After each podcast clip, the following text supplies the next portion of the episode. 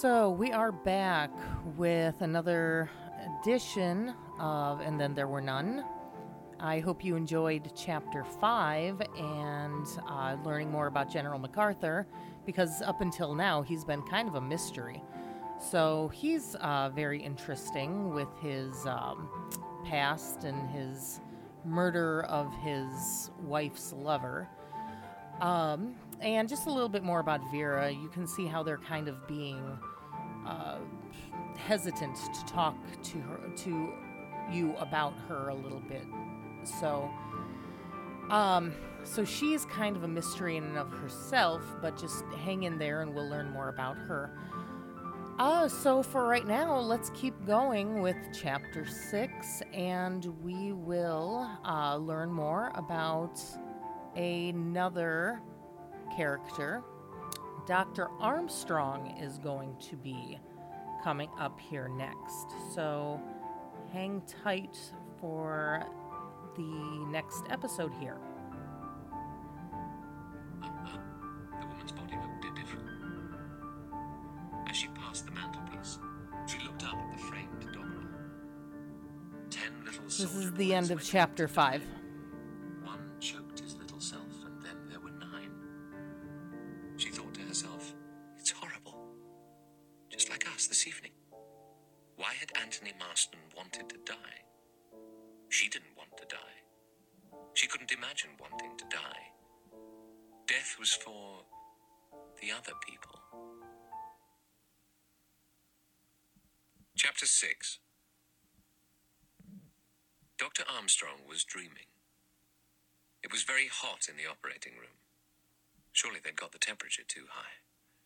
The sweat was rolling down his face. His hands were clammy, difficult to hold the scalpel firmly. How beautifully sharp it was.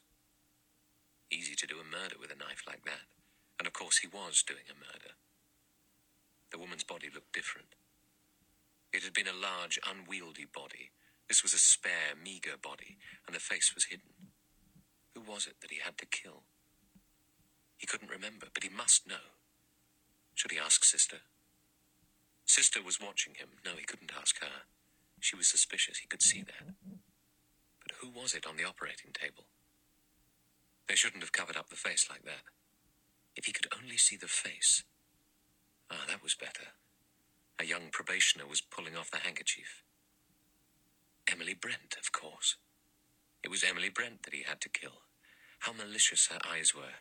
Her lips were moving. What was she saying? In the midst of life, we are in death. She was laughing now. No, nurse, don't put the handkerchief back. I've got to see. I've got to give the anesthetic. Where's the ether? I must have brought the ether with me. What have you done with the ether, sister? Chateauneuf pap. Yes, that will do quite as well.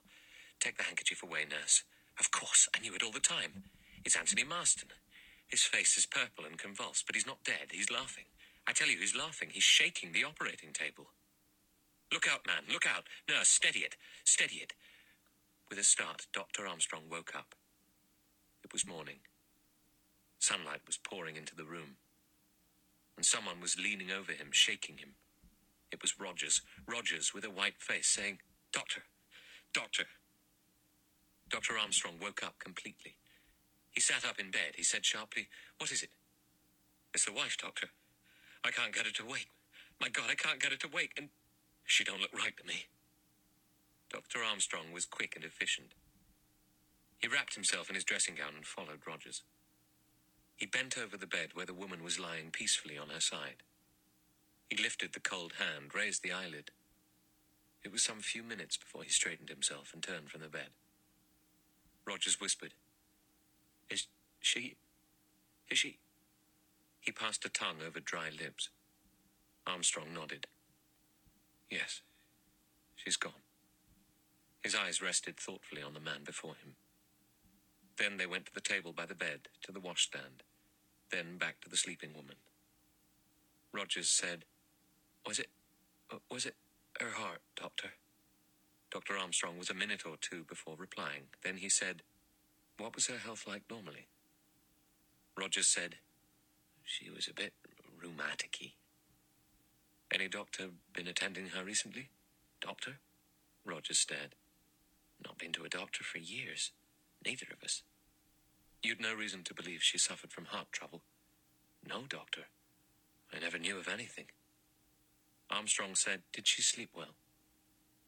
Now Roger's eyes evaded his.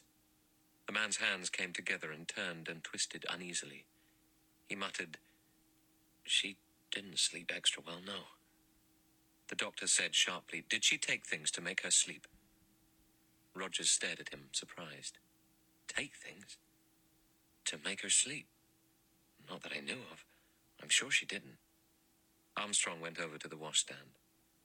There were a certain number of bottles on it hair lotion, lavender water, cascara, glycerin of cucumber for the hands, a mouthwash, toothpaste, and some Elliman's. Rogers helped by pulling out the drawers of the dressing table. From there, they moved on to the chest of drawers. But there was no sign of sleeping draughts or tablets. Rogers said, She didn't have nothing last night, sir, except what you gave her. When the gong sounded for breakfast at nine o'clock, it found everyone up and awaiting the summons. General MacArthur and the judge had been pacing the terrace outside, exchanging desultory comments on the political situation.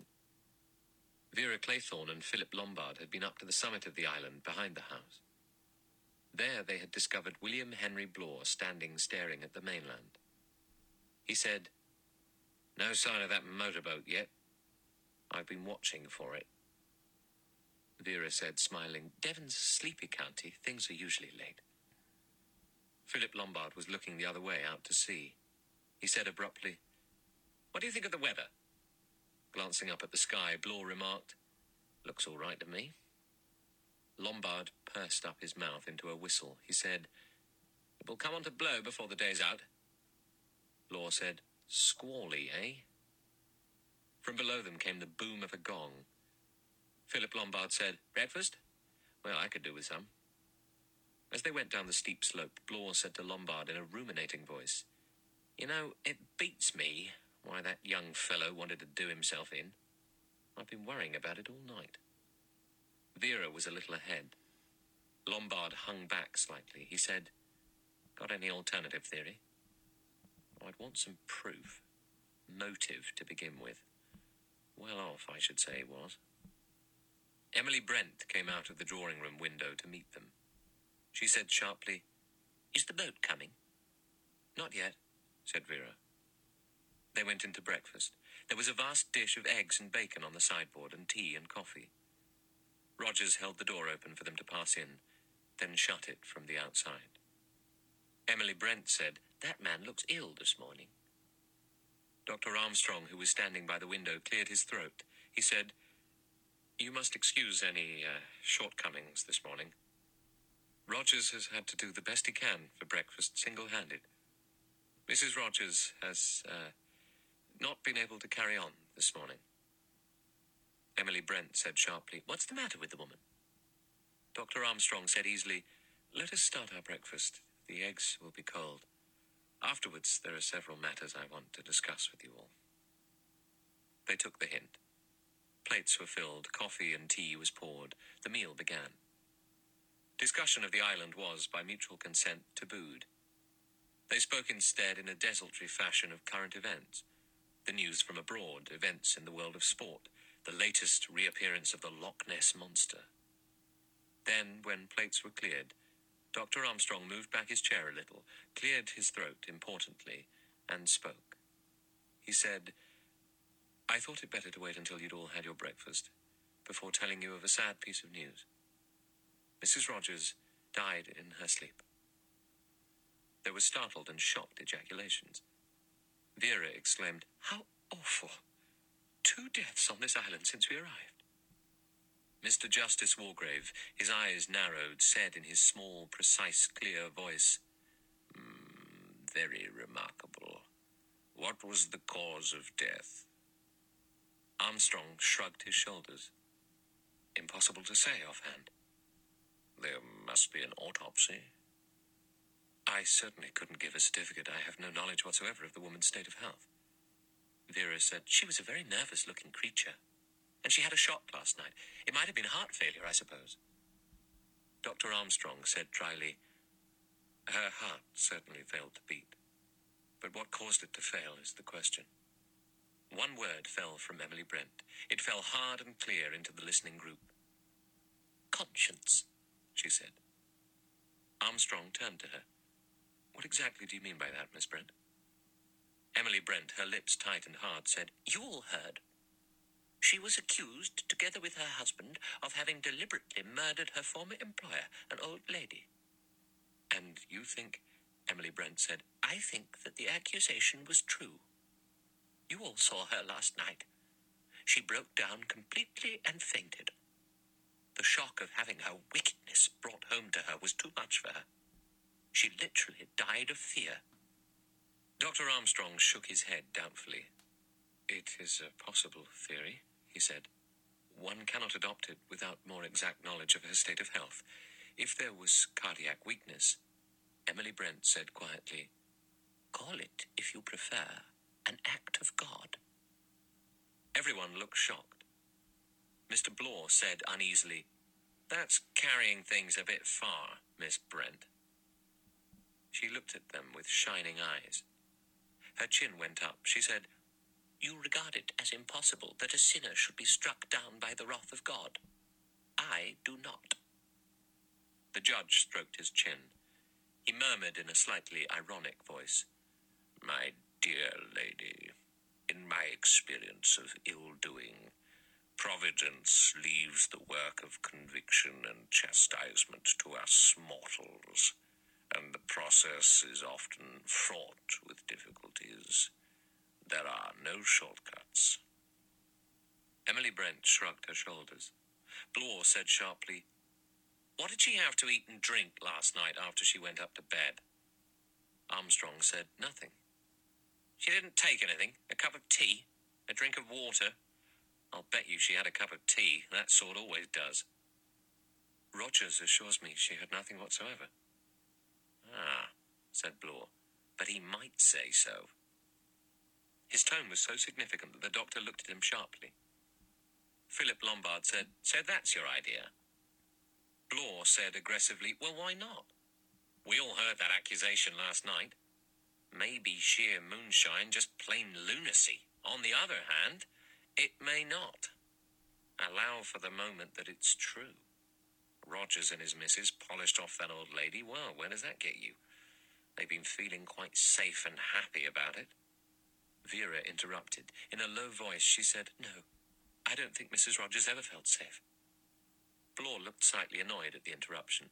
Just like a woman, his glance said. He resumed. That's as may be. Anyway, there's no active danger to them as far as they know. Then, last night, some unknown lunatic spills the beans. What happens? The woman cracks. She goes to pieces. Notice how her husband hung over her as she was coming round.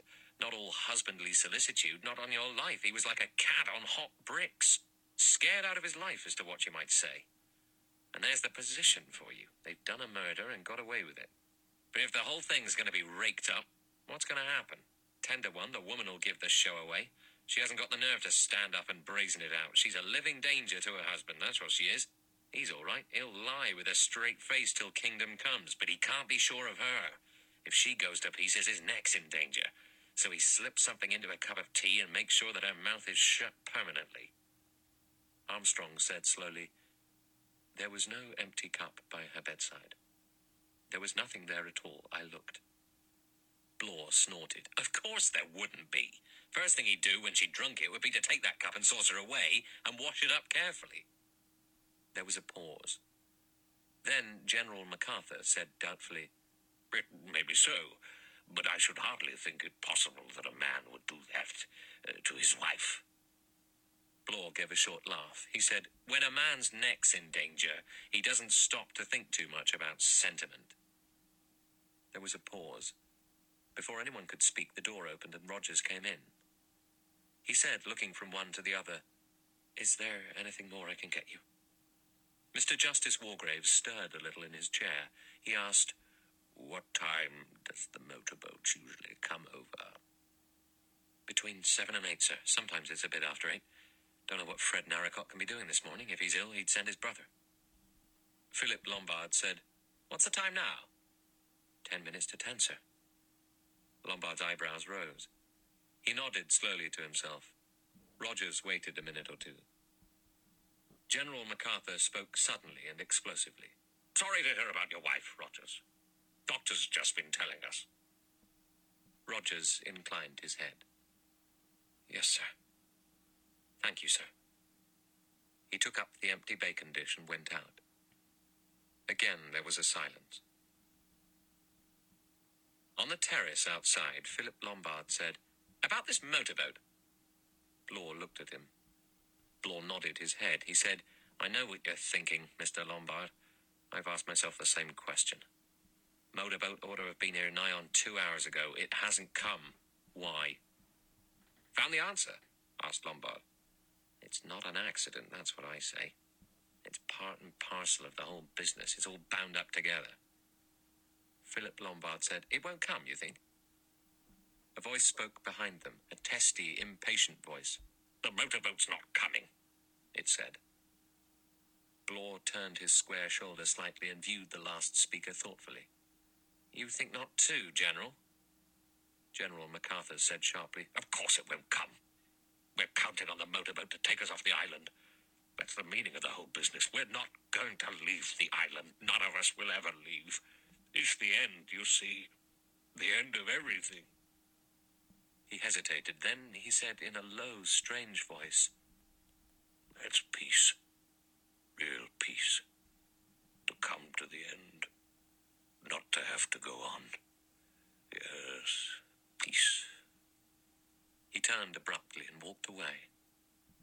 Along the terrace, then down the slope toward the sea, obliquely to the end of the island, where loose rocks went out into the water. He walked a little unsteadily, like a man who was only half awake. Blore said, There goes another one who's balmy. Looks as though it'll end with a whole lot going that way. Philip Lombard said, I don't fancy you will, Blore. The ex inspector laughed. It would take a lot to send me off my head. He added dryly, And I don't think you'll be going that way either, Mr. Lombard. Philip Lombard said, I feel quite sane at the minute, thank you. Dr. Armstrong came out onto the terrace. He stood there hesitating. To his left were Blore and Lombard. To his right was Wargrave slowly pacing up and down, his head bent down. Armstrong, after a moment of indecision, turned towards the latter. But at that moment, Rogers came quickly out of the house. Could I have a word with you, sir, please? Armstrong turned. He was startled at what he saw. Roger's face was working. Its color was grayish green. His hands shook. It was such a contrast to his restraint of a few minutes ago that Armstrong was quite taken aback. Please, sir, if I could have a word with you inside, sir. The doctor turned back and re entered the house with the frenzied butler. He said, What's the matter, man? Pull yourself together. In here, sir. Come in here. He opened the dining room door. The doctor passed in. Rogers followed him and shut the door behind him. Well, said Armstrong, what is it? The muscles of Roger's throat were working. He was swallowing. He jerked out, There's things going on, sir, that I don't understand. Armstrong said sharply, Things? What things? You'll think I'm crazy, sir. You'll say it isn't anything, but it's got to be explained, sir. It's got to be explained because it doesn't make any sense. Well, man, tell me what it is. Don't go on talking in riddles. Rogers swallowed again. He said, It's those little figures, sir. In the middle of the table. The little china figures. Ten of them there were, I'll swear to that. Ten of them. Armstrong said, Yes, ten. We counted them last night at dinner. Rogers came nearer. That's just it, sir. Last night, when I was clearing up, there wasn't but nine, sir. I noticed it and I thought it queer. But that's all I thought. And now, sir, this morning, I didn't notice when I laid the breakfast. I was upset and all that. But now, sir, when I came to clear away, see for yourself if you don't believe me. There's only eight, sir. Only eight. Doesn't make sense, does it? Only eight. Chapter 7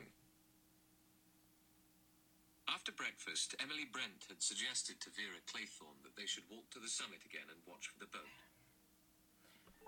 Okay, um, so that is chapter six. All right, so now we have another death, Mrs. Ethel Rogers. Um, she seemed like a pretty insignificant character, so I don't know how many of you will be surprised. Um, that doesn't necessarily mean that, you know, she couldn't have done it, but, you know, she was pretty meek and mild mannered and pretty got pretty much a very boring character in general. So, um, anyway, uh, so if this changes your perspective, uh, think about it. Think about the poem. Uh, nine little soldier boys stayed up very late. One overslept himself, and then there were eight. Okay, so think about the poem. Think about the next part. Okay, so that can possibly help guide you as to who you think is the murderer and who you might think is next to die. So just give it a thought. Uh, stay in there, think about a little bit more about General MacArthur. He's really struggling. So he has some guilt issues. He's okay with the idea of dying. So there's that. Um, really, we have Dr. Armstrong, who's pretty laid back and, and soft spoken, um, well spoken person. Uh, very much a contrast to someone like, say, Blore, who is a little bit sharper and curt in his responses. So, yeah.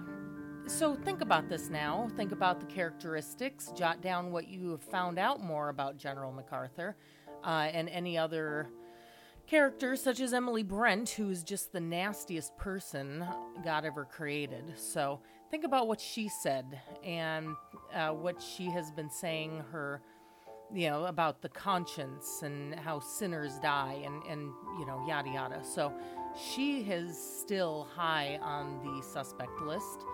So just uh, think about it, sort of piece things together, see what you think, and um, just hang in there and we will be discussing more. Send me your ideas as to what you think and what you thought and how maybe your perspectives and ideas have changed. Okay, so um, go ahead and do that and make sure that you submit that to me. And don't forget, these are all going in as grades, so please make sure you get them to me as soon as possible. All right, so um, just hang in there and I will speak with you later. All right, talk to you soon.